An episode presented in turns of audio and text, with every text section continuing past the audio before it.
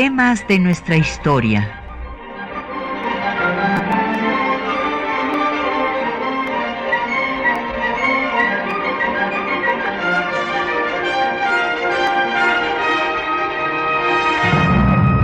Un espacio que difunde el conocimiento del pasado para comprender nuestro presente.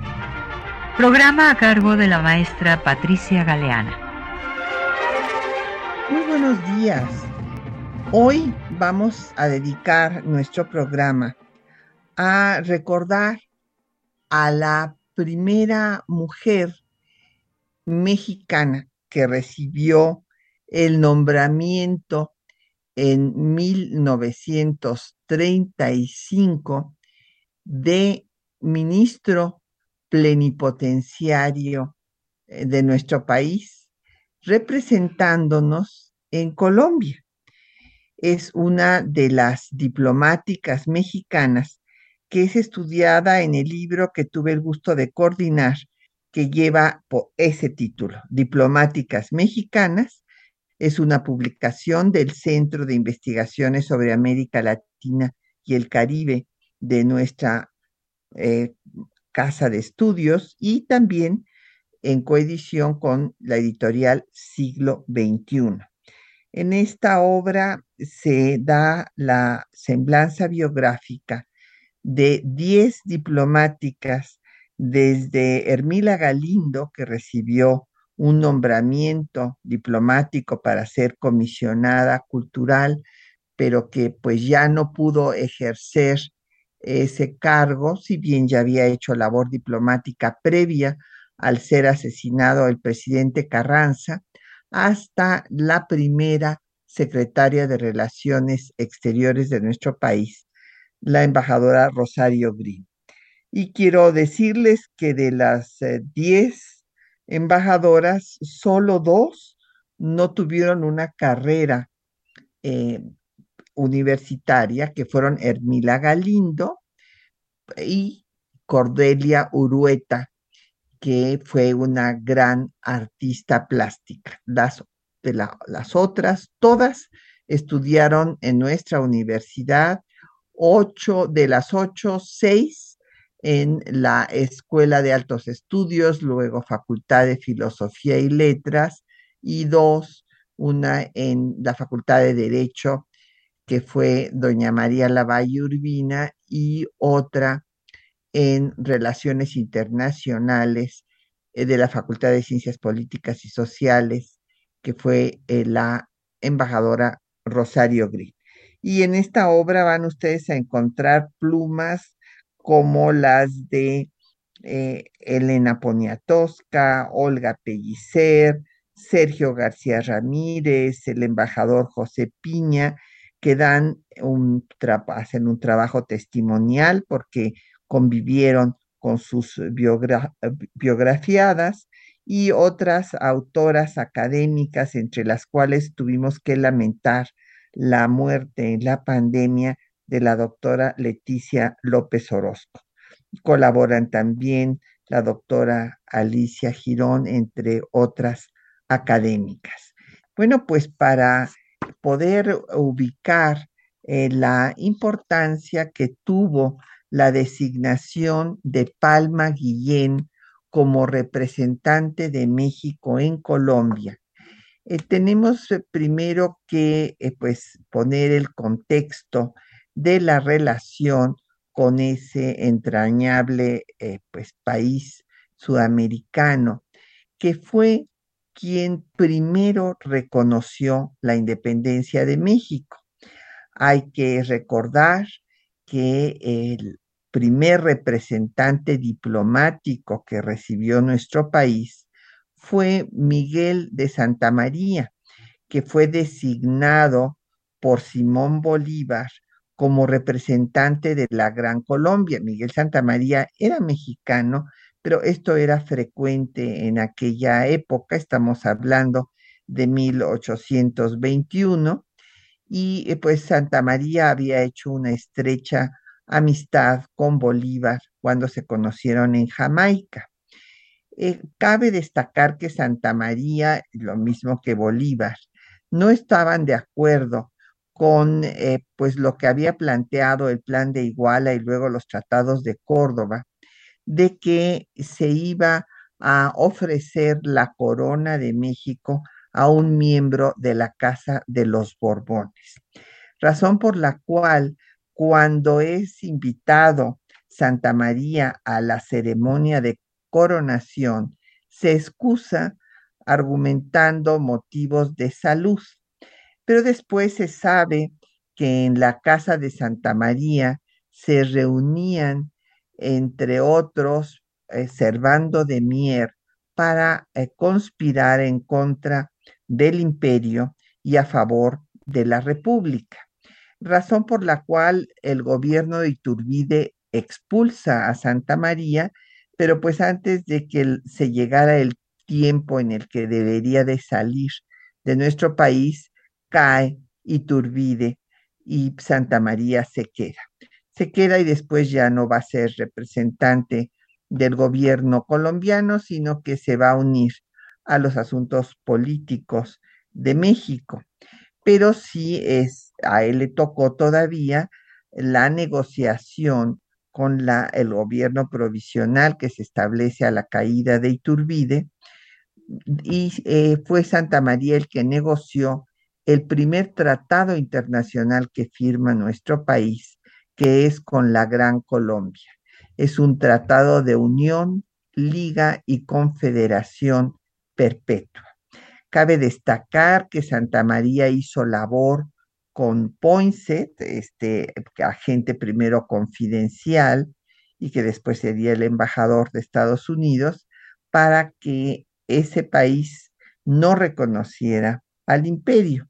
Bueno, finalmente se establece la república con la constitución de 24 y como recordarán nuestro radio escucha, se quedan los españoles en San Juan de Ulúa y Colombia ofrece eh, su apoyo para desalojarlos de ahí, pero antes de que salgan tres bergantines de Cartagena rumbo a México, eh, pues como sabemos, en 1825 eh, se logra la rendición de los españoles en Ulúa.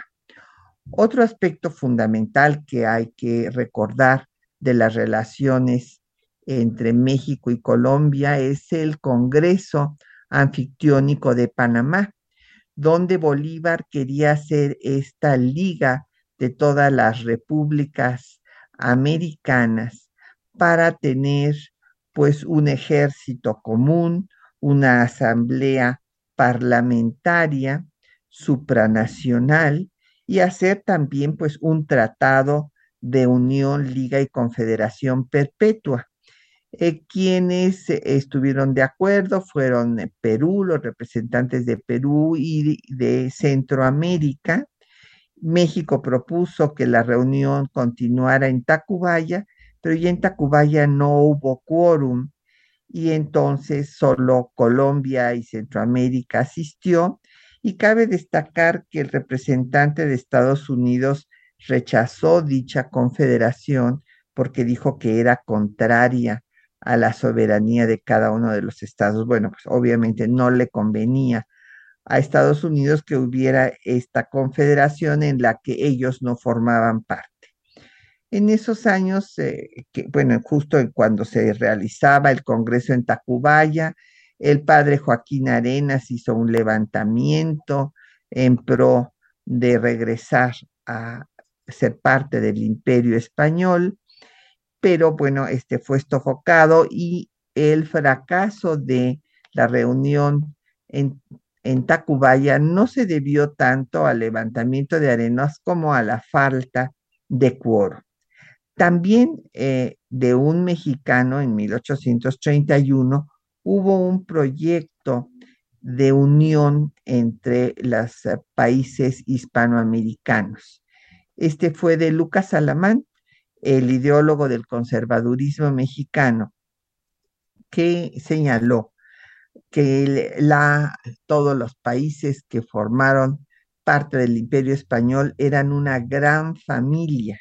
Entonces él planteó el pacto de familia y mandó a Juan de Dios Cañedo a Sudamérica para que se hiciera esta unión, este pacto entre todos los miembros de una familia que estaban distanciados simplemente por razones geográficas. Ah, la misión de Cañedo concluye por falta de recursos. Y otro, otro eh, momento en el que va a haber una eh, relación entre México y Colombia va a ser a través de Antonio López de Santana, después de haber eh, pues perdido en la guerra de conquista territorial que Estados Unidos le infligió a México, pues se va exilado a Turbaco, Colombia, en donde va a pasar eh, cinco años en total, eh, va y, viene, él ahí va a convertirse en un benefactor de la población, inclusive eh, cuando yo estuve de embajadora de nuestro país en Colombia, pues me dijeron los habitantes de Turbaco que les asesorara porque le quieren hacer un museo a Santana. Y es que Santana pues habilitó la casa del arzobispado, se dedicó al cultivo del tabaco, eh, también eh, a la cría de ganado, de gallos para las peleas de gallos, restauró la iglesia y, e hizo el camino real entre Cartagena y Turbaco. Y fue, pues, además, el autor de el cementerio de Turbaco, en donde construyó su propio mausoleo, razón por la cual los habitantes de esta población colombiana cercana a Bogotá, eh, bueno, y sobre todo a Cartagena, le tienen pues un buen recuerdo. Yo les dije que a lo mejor algunas cosas que íbamos a tener que aclarar en el museo no les iba a gustar, pero bueno, Finalmente vino el cambio de autoridades y este museo se quedó en suspenso. Eh, otro aspecto fundamental que recordar de la relación entre México y Colombia es la participación de José María Melo, expresidente colombiano, en la guerra de reforma del lado, obviamente, de los liberales juaristas. Él colaboró con el chiapaneco Ángel Albino Corso y los conservadores eh, lo eh, ejecutaron a Melo en Juancaná, en la Trinitaria Chiapas, y los indígenas tojolobales lo enterraron y después el gobierno chiapaneco le hizo un monumento en Juancaná. Vamos a hacer una pausa, pues para escuchar música colombiana. Y vamos a escuchar una composición de Emilio Murillo, que es el Guatanac, Guatenac, no, perdón, Guatecano, el Guatecano, que es una canción eh, pues de eh, la zona de Boyacá, de ahí era originario este compositor, que fue además un liberal que luchó en contra de los conservadores, también en Colombia como en el resto de la América hispana se dio esta lucha entre liberalismo y conservadurismo, y él incluso sacó en 1936 eh, un periódico que se llamó eh, La Regeneración, eh, por lo que fue encarcelado. El presidente Alfonso López Pumarejo, que es el presidente liberal, que va a recibir a Palma Guillén cuando sea designada por el gobierno del presidente Cárdenas como representante de México, va a condecorar a Emilio Murillo con la Cruz de Boyacá. Escuchemos entonces El Guatecano de Emilio Murillo.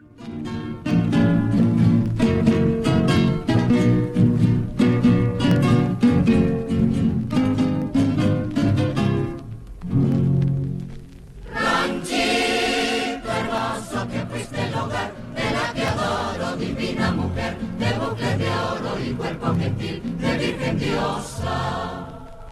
Y grito de agua de ruido sutil y suave canto que esconde su amor bajo las hojas de fresco verdón y dulce sombra. Este es mi sueño de amor, hermoso, fresco y sutil. Sin tu cariño no sé cómo podré yo vivir.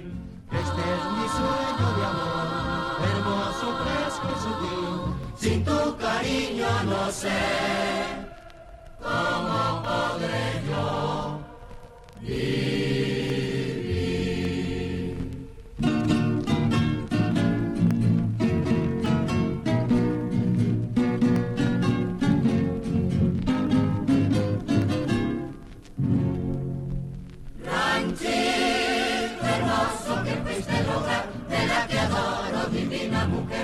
Mujer de oro y cuerpo gentil de virgen diosa. Hilo de agua de ruido sutil y suave canto que esconde su amor bajo las hojas de fresco verdor y dulce sombra. Este es mi sueño de amor, hermoso, fresco y sutil. Sin tu cariño no sé cómo podré yo vivir. Este es mi sueño de amor, hermoso, fresco y sutil tu cariño no sé cómo yo.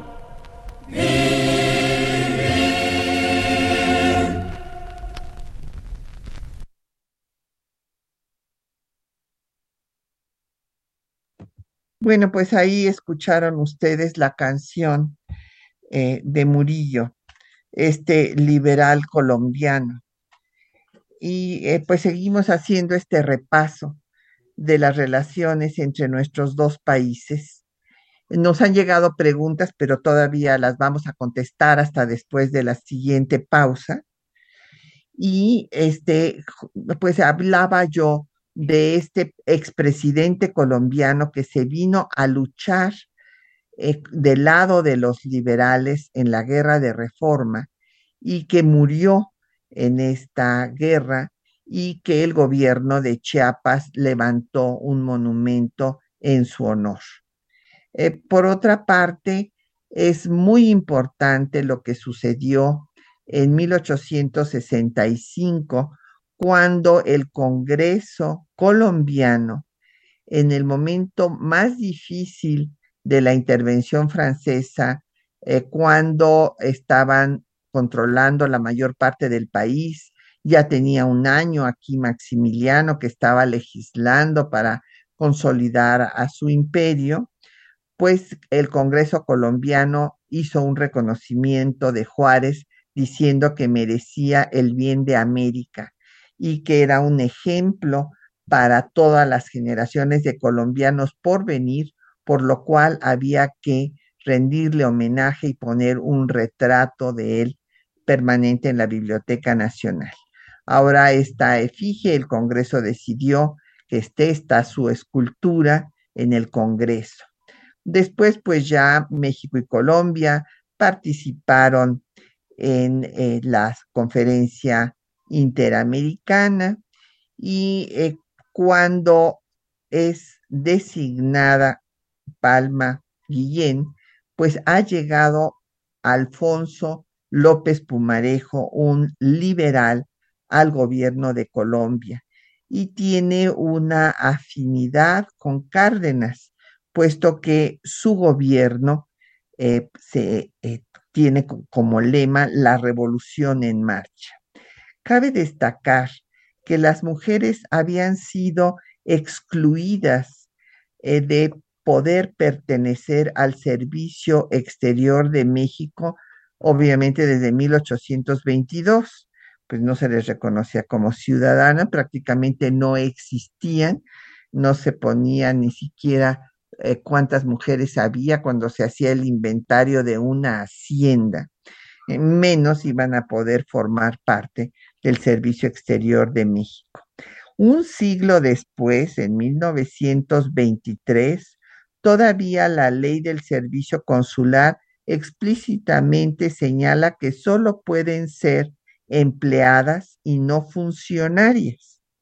Sin embargo, en 1924, la Unión de Repúblicas eh, Socialistas Soviéticas nombran a Alejandra Kolontai como la primera mujer que fue embajadora de la URSS, primero en Noruega y después viene a México.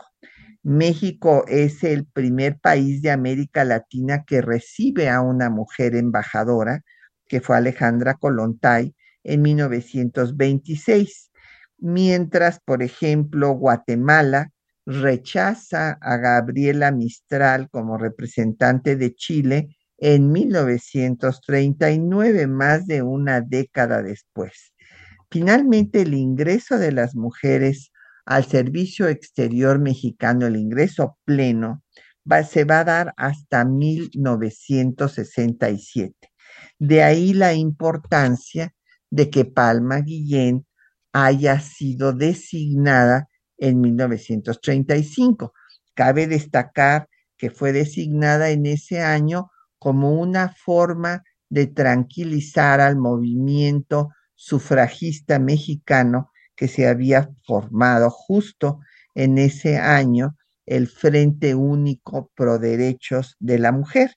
Y como ustedes saben, pues la ciudadanía finalmente no se va a dar en el gobierno de Cárdenas por este temor que había desde la, el constituyente de 17 y que pues se reiteró con la guerra cristera de que las mujeres estaban dominadas por la iglesia y que iban a votar por Juan Andreu Almazán, el candidato de la derecha, y, no por eh, el candidato del gobierno, bueno, pues del partido hegemónico que en ese momento era el PRM.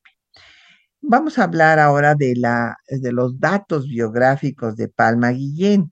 Ella nació en la Ciudad de México, eh, eh, fue primero normalista, ya hemos dicho que la carrera de maestras eh, era la que se veía bien en la sociedad para las mujeres, porque si podían educar a sus hijos, podían educar a los hijos de los demás.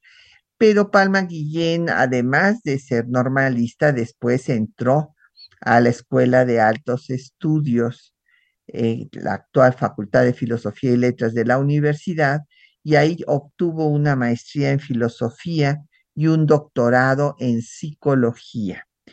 Eh, trabajó, fue colaboradora de Vasconcelos en la Secretaría de Educación Pública, ahí fue inspectora escolar y después la asignó Vasconcelos para que acompañara a Gabriela Mistral, esta gran escritora chilena, que fue invitada por Vasconcelos para colaborar en el programa educativo que estaba encabezando. Eh, después de mostrarle todas pues, las escuelas como estaban en las diferentes regiones del país, eh, Gabriela Mistral se va eh, porque había una actitud contraria a ella, se llegó a comentar en la prensa que, que podía enseñarnos esta extranjera y cosas por el estilo, actitudes xenófobas que hacen que Mistral se vaya, pero que eh, a partir de esta visita, pues Palma Guillén tendrá una amistad fraternal con ella hasta su muerte. Y además, eh, pues Mistral va a hacer que Palma Guillén voltee a ver América Latina y no solo a Europa y Estados Unidos como era lo habitual. Cabe destacar que Palma Guillén eh, fue políglota, hablaba inglés, francés, italiano, portugués y catalán. Y eh, pues va a tener el gran honor de recibir el nombramiento como ministro plenipotenciario eh, de nuestro país en Colombia, cuando originalmente la iban a mandar a Venezuela antes de que eh, pues hubiera esta designación, pero seguramente pues como en Venezuela estaba eh, gobernando el dictador Juan Vicente Gómez y toma posesión Alfonso López Pumarejo en Colombia, que era afín a Cárdenas, por eso se le designa para que vaya a este hermano país sudamericano. Eh, cabe destacar el programa que tenía López Pumarejo. Él quería, pues donde regresa el voto a los pobres. Dense cuenta que, bueno, hay muchos eh, temas que a ustedes les va a parecer increíble que se den hasta 1935, cuando en México se habían dado pues eh, desde el siglo XIX. Eh, solamente hubo votos censitarios, o sea, votos solo para quienes tenían propiedades en las constituciones unitarias de, o sea, centralistas de 1836 y de 1843, pero no en ninguna de las constituciones federalistas. En cambio, en Colombia, pues había ganado el grupo conservador por mucho tiempo y entonces se le había quitado el voto a los pobres. López Pumarejo separa también eh, la relación entre la iglesia y el Estado, cosa que había hecho Juárez desde pues, las leyes de reforma, y eh, también le quita la educación al clero. Todo ello pues se había hecho medio siglo antes, más de medio siglo antes en México, crea López Pumarejo el registro civil, eh, pues eh, apoya los sindicatos y el reparto de la tierra. Y formó un frente con el Partido Comunista, con la Unión de Izquierda Revolucionaria de Jorge Eliezer Gaitán, este gran líder de la izquierda colombiana, que formó el Partido Liberal, y en ese escenario llega Palma Guillén, y va a pues eh, verse eh, involucrada en la disputa entre las personas de izquierda y de derecha colombianas, como podemos escuchar en los textos que les hemos seleccionado para esta mañana. Ahí van a ver sus entrevistas eh, cuando habla de la importancia de su designación para que otras mujeres puedan tener cargos semejantes, como difunde las ideas de la Revolución Mexicana y aclara que no hay persecución religiosa, sino que la iglesia pues funciona dentro del Estado mexicano y debe acatar lo que dice el Estado. Todo esto lleva a la protesta de la eh, eh, prensa conservadora, de, las mujeres de Bogotá, que firman pues una declaración en su contra, mientras hay apoyos populares públicos, eh, tanto de sindicatos, de estudiantes, y finalmente pues se va a terminar yéndose de Colombia por esta disputa que se da y porque se le acusa de estar interviniendo en los asuntos de política eh, pues interna colombiana. Escuchemos.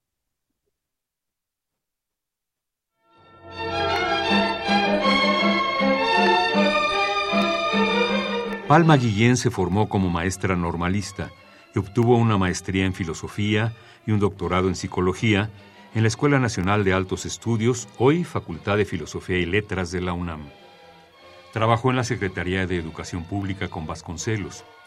Fue la primera mujer nombrada enviado extraordinario y ministro plenipotenciario de México en enero de 1935, con adscripción en Colombia.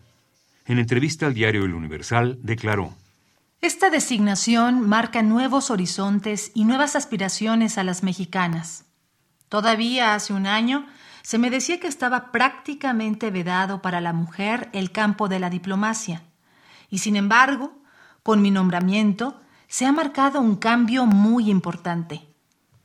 Guillén llegó a Colombia en el periodo de la República Liberal de Alfonso López Pumarejo, cuyo programa, La Revolución en Marcha, era afín al programa de Lázaro Cárdenas. Por ello, el conservadurismo colombiano, en particular las mujeres de Bogotá, no vieron con buenos ojos a la representante de México. En el Diario Nacional, Guillén externó sus ideas sobre la Revolución Mexicana. El pueblo vivía en un estado de lamentable injusticia, bajo un régimen de esclavitud, sujeto a la más odiosa explotación y aplastado por el latifundio. El pueblo que hizo la revolución ha obtenido la reforma social. El problema religioso en México no es una cuestión de ahora, es un problema que data de 100 años. No ha sido, pues, una invención de la revolución. Lo que ha dado en llamarse la persecución religiosa en México es una cuestión muy sencilla de explicar. Se trata de que el Estado ha dicho la Iglesia es una sociedad que funciona dentro del Estado. El periódico conservador El País informó de la protesta de las damas católicas colombianas por las declaraciones de la representante de México en materia de religión y educación socialista. Por otra parte, la embajadora tuvo muestras populares públicas de bienvenida, entre las que destacan las organizaciones obreras. Como ejemplo, este es el mensaje de la Organización Revolucionaria Obrera Intercontinental de Barranquilla. La organización tuvo el acierto de nombrarla presidente honorario. Es también nuestro deseo que nos ilustre con sus luces y nos oriente en esta campaña de reivindicaciones y con su mediación con las corporaciones obreras y campesinas de México y un acopio de su propaganda escrita y estatual. Justo al cumplirse un año de que el periódico El Tiempo había anunciado su llegada a Colombia, en marzo de 1936, Palma Guillén solicitó a la Cancillería su traslado. Creo oportuno repetir a usted que la prensa conservadora desarrolla en Colombia una campaña contra el gobierno constituido y contra las reformas sociales y educativas y que el hecho de ser México el guía que en estas materias siguen algunos legisladores colombianos hace que los ataques al régimen liberal se compliquen siempre con críticas al sistema mexicano. A pesar de que Palma Guillén fue defendida por diversos sectores en Colombia, el 18 de agosto concluyó su misión en aquel país. El periódico El Tiempo la despidió con un elogioso artículo. En su breve misión, la ilustre mexicana logró hacerse al respeto unánime y despertó entre nosotros simpatías tan merecidas como fervientes. Nuestra gratitud a México por habernos dejado apreciar de cerca las excelencias de la mujer mexicana en este cabal ejemplo vivo de inteligencia y de discreción que fue entre nosotros su ministro, Palma Guillén, diplomático gratísimo para el gobierno y el pueblo de Colombia, que la ven partir con pena sincera.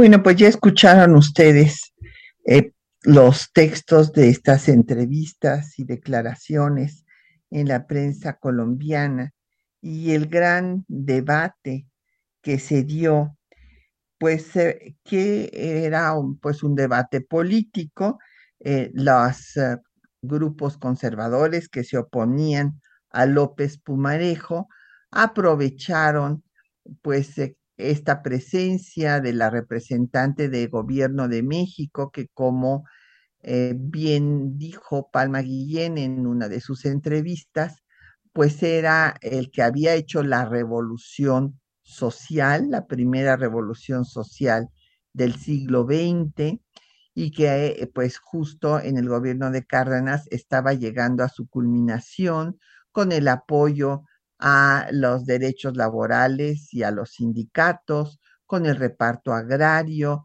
y, después con la nacionalización del petróleo. Entonces, en todas, eh, con todas estas eh, situaciones, bueno, pues Palma Guillén fue objeto de muchos eh, ataques. Nos han llegado varias preguntas de nuestros radioescuchas. Don Jorge Morán eh, nos pregunta que eh, si los diplomáticos mexicanos ganan eh, menos que los diplomáticos de otras partes del mundo. No, sinceramente no este, lo considero así, no tengo los datos exactos, don Jorge, pero creo que los diplomáticos mexicanos están bien remunerados. Don Arturo Serna nos dice que si el pago a las mujeres era igual que a los hombres, bueno, usted habla de un tema central, don Arturo, pues lo que pasa es que no pudieron entrar plenamente, sino hasta eh, pues 1967. Entonces, pues en ese tiempo no, eh, no había diferencia, simplemente no podían eh, ser funcionarias, sino solamente empleadas, solamente secretarias. Y bueno, todavía no se logra eh, la paridad entre hombres y mujeres en el servicio exterior. Hay aproximadamente un 30, un 30 y tantos por ciento de mujeres. Y este, ahora pues no hay esa diferencia de salarios, pero se dio otro problema importante también en las actividades diplomáticas, porque siempre las esposas de los diplomáticos hacen una serie de trabajo que, bueno, pues desde luego no tiene ninguna remuneración. Ellas son las que organizan por lo general todas las recepciones, etcétera. Entonces, esto ha sido otro tema de discusión en el Servicio Exterior Mexicano. Citlali eh, Leiva eh, nos eh, dice que no se encontró que siglo XXI la obra ya está agotada.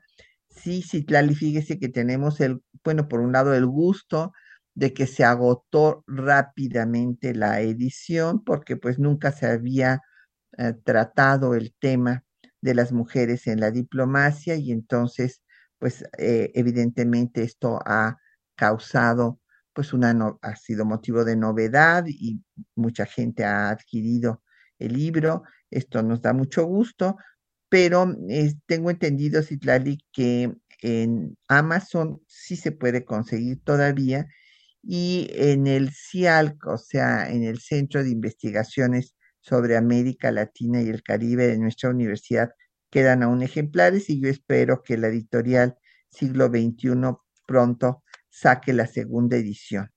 Erlinda Sánchez le gustó mucho la canción colombiana, qué bueno. Maribel Castillo nos manda saludos igualmente. Gabriel Mora nos dice que qué pienso de que eh, pues haya eh, nombramientos de personas que no son diplomáticas. Pues esa es una característica que ha habido del servicio exterior mexicano, don Gabriel, que no existe, por ejemplo, en Brasil. En Brasil, eh, la Academia Diplomática Río Branco, que eh, se creó como un cuarto de siglo antes que la mexicana, que el Instituto Matías Romero, que fue creado gracias a la iniciativa de eh, don César Sepúlveda. Y en Brasil, pues los diplomáticos y diplomáticas eh, son todos egresados de su academia y además tienen posgrado en ciencias diplomáticas. Yo luché cuando fui eh, directora del Matías Romero, que tuve eh, también ese privilegio, y logré que se estableciera el posgrado para los miembros del servicio exterior, pero después, cuando llegó pues el gobierno del presidente Fox con Jorge G. Castañeda en la Cancillería, se quitó el posgrado que nos había mm, costado mucho trabajo establecer. Y pues se volvió a pues unos cursillos breves y eh, pues ya he continuado con esta práctica de que haya embajadores de carrera y como dicen eh, pues en el propio servicio, en el SEM, el Servicio Exterior Mexicano, otros a la carrera. Cabe destacar que ha habido y hay que reconocerlo, embajadores de México que no siendo eh, de carrera diplomática han hecho un buen trabajo, pero desde luego esto no, no ha sido siempre. Eh, Gaby Salas eh, nos dice que si el que Palma Guillén hubiera llegado a ser ministro plenipotenciario de nuestro país asignada a Colombia, abrió las puertas para, a las mujeres para la diplomacia. No, Gaby, la verdad es que no. Eh, fue una excepción y fue una excepción que pues pudo tener una interpretación, este sesgo político para eh, pues eh, tranquilizar al movimiento sufragista que exigía que las mujeres mexicanas tuvieran el voto, cosa que no se hizo sino hasta 1947 a nivel municipal, eh, cuando estaba en el gobierno Miguel Alemán, y eh, ya para eh, el nivel federal hasta 1953, bajo la presidencia de Adolfo Ruiz Cortines, después de que Naciones Unidas en 1952 había dado la convención para los derechos políticos de las mujeres, en donde quedaba de manifiesto que no podía haber un país que se dijera democrático donde más de la mitad de su población, que eran las mujeres, no eran siquiera ciudadanas. Así es que fuimos uno de los últimos seis países de América Latina en otorgar la ciudadanía plena a sus mujeres. Y esto se debió a la disputa por la soberanía entre el Estado y la Iglesia, que ha sido un tema capital en la historia política de México. Bueno, cabe eh, destacar para continuar con eh, Palma Guillén que ella tuvo pues una eh, labor importante trabajando en apoyo a los sindicatos, poniéndolos en contacto con los sindicatos mexicanos, pero este, como ya vimos, mientras la prensa liberal la recibió eh, pues con eh, reconociendo su trayectoria universitaria en materia, su especialización en materia educativa, la, prensa conservadora la atacó y la acusó de estar eh, este, interviniendo en los asuntos de la política colombiana gracias a su buena relación con el presidente. Déjenme decirles que la cerrazón llegó a tal punto que en el Instituto San Bernardo, una institución educativa eclesiástica, fueron expulsados los estudiantes que hablaron a favor de Palma Guillén para que vean ustedes eh, eh, cómo estaban los ánimos. Inclusive desde que llegó hubo el intento de boicotear la presentación de sus cartas credenciales, pero no pudieron hacerlo los grupos conservadores porque hubo grupos populares eh, de estudiantes y sindicatos que la apoyaban, inclusive de músicos que tocaban pues la, música mexicana. Déjenme decirles que en Colombia, bueno, este eh, país hermano admirable que tiene un nivel cultural muy alto, pues no puede haber una fiesta si no hay un mariachi. Y este, pues hubo esta disputa que finalmente acabó con la estancia de Palma Guillén en Colombia. Vamos a escuchar otra composición, pues vamos a hablar, ahora a escuchar eh, una eh, canción compuesta por un argentino eh, que de apellido Teucci, que grabó con Carlos Gardel y que fue profesor de Astor Piazzolla y que dirigía a estudiantinas e hizo esta composición que justamente es interpretada por la estudiantina colombiana, que lleva por título Anita la Bogotana. Escuchemos.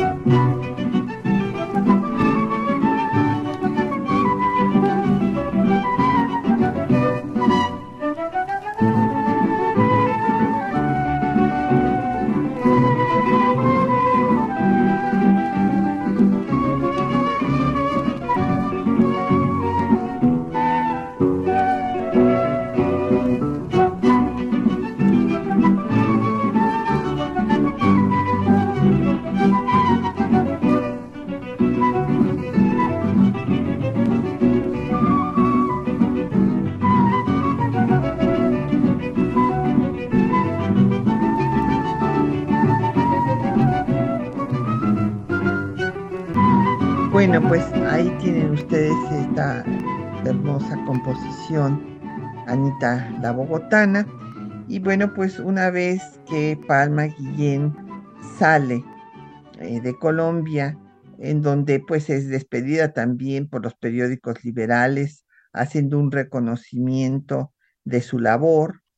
Gabriela Mistral escribe que esta carta de las eh, bogotanas en su contra, pues eh, es el temor de las beatas a una mujer preparada que tenía más conocimientos que ellas y que era una gran universitaria.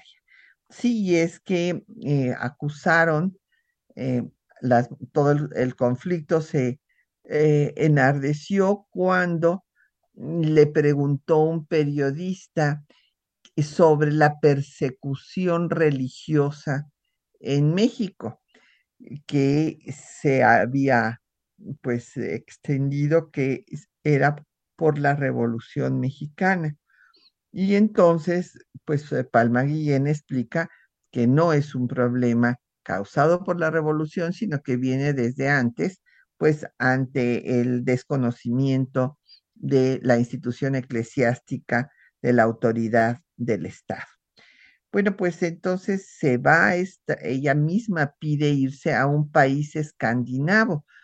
¿Por qué a un país escandinavo? Pues porque eran pues eh, países que iban a la vanguardia eh, eh, pues del mundo en el reconocimiento de las mujeres. Entonces es trasladada a Dinamarca en donde llega en 1936 y ahí pues declara que quiere aprender la experiencia danesa, en particular en materia educativa. Le preguntan que cómo es posible que pues ella sea representante de un país donde las mujeres no votan, no son ciudadanas. Y entonces eh, Palma Guillén bueno, pues que tiene como representante del gobierno de Cárdenas que defender lo que está pasando en México, pues dice que no importa que no voten, pero que pueden tener cualquier actividad y que sí en algunos estados ya tienen el voto a nivel local, aunque no en forma general ni tampoco en eh, el ámbito federal. Eh, ahí eh, pues ah, eh, ella puede cobrar conciencia y así lo vemos en las notas periodísticas que están en su expediente, en el archivo histórico Genaro Estrada de nuestra Cancillería, pues que la imagen de la mujer mexicana era bastante negativa, como de una mujer atrasada, de ideas conservadoras, igual de conservadoras que las españolas. Y eh, pues eh, Palma Guillén defiende el punto diciendo que pues que no, que eh, la vecindad con Estados Unidos hacía que tuvieran ideas más liberales. va a haber recortes presupuestales y entonces se le quita el cargo allá en Dinamarca. Hay un documento de Lombardo Toledano pidiéndole que no, eh, pues eh, se le remueva de eh, su función en Dinamarca, pero finalmente sale y es asignada a la Sociedad de las Naciones Unidas, cuya delegación encabezaba Isidro Favela. Él era el jefe de la delegación, nada menos este gran personaje de la diplomacia mexicana que sin duda escribió las páginas más gloriosas de nuestra política exterior. Ahí, pues Isidro Favela dice que, bueno, pues que llegue, le da gusto que llegue Palma Guillén, pero que no le quiten a Manuel Tello, o sea, que no le reduzcan a su eh, cuerpo eh, de trabajo, porque pues estaban viviendo momentos muy difíciles y le era indispensable seguir contando con el trabajo de Manuel Tello. Y en efecto, pues le toca en ese momento, eh, México defiende a Austria de la invasión eh, de los nazis alemanes y va justamente por eso a tener uno de los parques de Viena el nombre de México por esta defensa. Eh, después eh, se le designa para que vaya a Palma Guillén a una reunión de la OIT, de la Organización Internacional del Trabajo, que se iba a llevar a cabo en Londres, pero eh, pues ella se da cuenta de que va a ser muy extraña ahí su presencia porque era la única mujer en toda la reunión y por lo tanto no va. Eh, otra acción que le toca, en la que le toca a ella colaborar como parte de la delegación eh, mexicana de Naciones Unidas es en el ataque de eh, la Unión de Repúblicas Socialistas Soviéticas a Finlandia. el presidente Carnas condena la invasión y finalmente la URSS queda fuera de la Sociedad de las Naciones de esta misión en, la Sociedad de las Naciones pasa al Consulado de París eh, en, 1940, un par de meses nada más, y eh, después regresa a Suiza otra vez, este, y ahí se va a encontrar con una situación difícil porque en México, eh, bueno, una cosa era la delegación en la Sociedad de las Naciones y otra cosa es que tuviera una representación oficial ante el gobierno de Suiza y no lo tenía, entonces eh, su situación ahí era difícil. Eh, finalmente, en 41 se clausura la delegación de México en la Sociedad de las Naciones y ella, con otros eh, diplomáticos, tiene que regresar a México por Lisboa gracias al canje de funcionarios eh, pues alemanes e italianos con funcionarios de México y de otros países. Eh, después se le manda de consejera a Cuba, pero finalmente la regresan y queda pendiente de una nueva asignación. Y pues en 1943 eh, pues va a recibir la noticia de que un eh, niño que habían adoptado ella y Gabriela Mistral, eh, pues que ya era un joven de 18 años, se suicida, cosa muy terrible, trágica, y por lo tanto, pues viaja para acompañar en este duelo a Gabriela Mistral.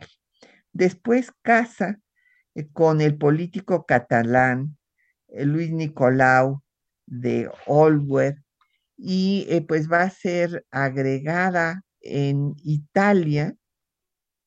Ahí también la quitan por falta de presupuesto y ya regresa a México y va a tener diversas funciones en la Universidad Nacional, en nuestra casa de estudios. Eh, va a participar, por ejemplo, en el Congreso Nacional de las Mujeres, da una conferencia que después publica en eh, la revista de la Facultad de Filosofía y Letras en 1956 sobre la mujer en la historia de México. Y en ese sentido, pues es pionera en el estudio de las mujeres que se debe de incluir al estudiar la historia cultural. En ese momento el director de la Facultad de Filosofía y Letras era el maestro Salvador Azuela, el gran historiador que se dedicó a el estudio de la Revolución Mexicana y que estableció la cátedra de la Revolución Mexicana en el Colegio de Historia de la Facultad de Filosofía y Letras. Eh, por toda su eh, reconocimiento a su labor, el rector Ignacio Chávez la nombra directora de escuelas incorporadas a la UNAM y después eh, pues se le da un reconocimiento por la Universidad Femenina de México, el Instituto de Estudios Diplomáticos, la medalla al mérito mexicano. Finalmente, pues Palma Guillén se jubila en 1969 y fallece en 1975.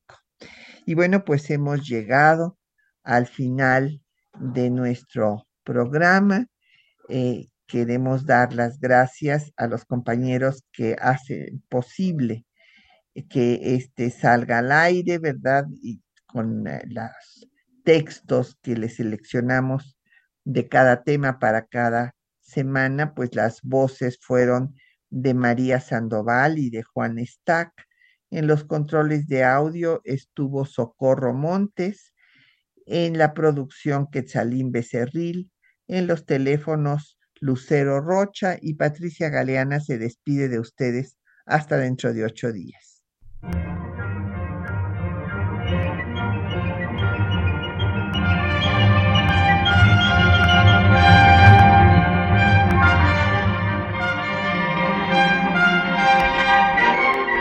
Temas de nuestra historia.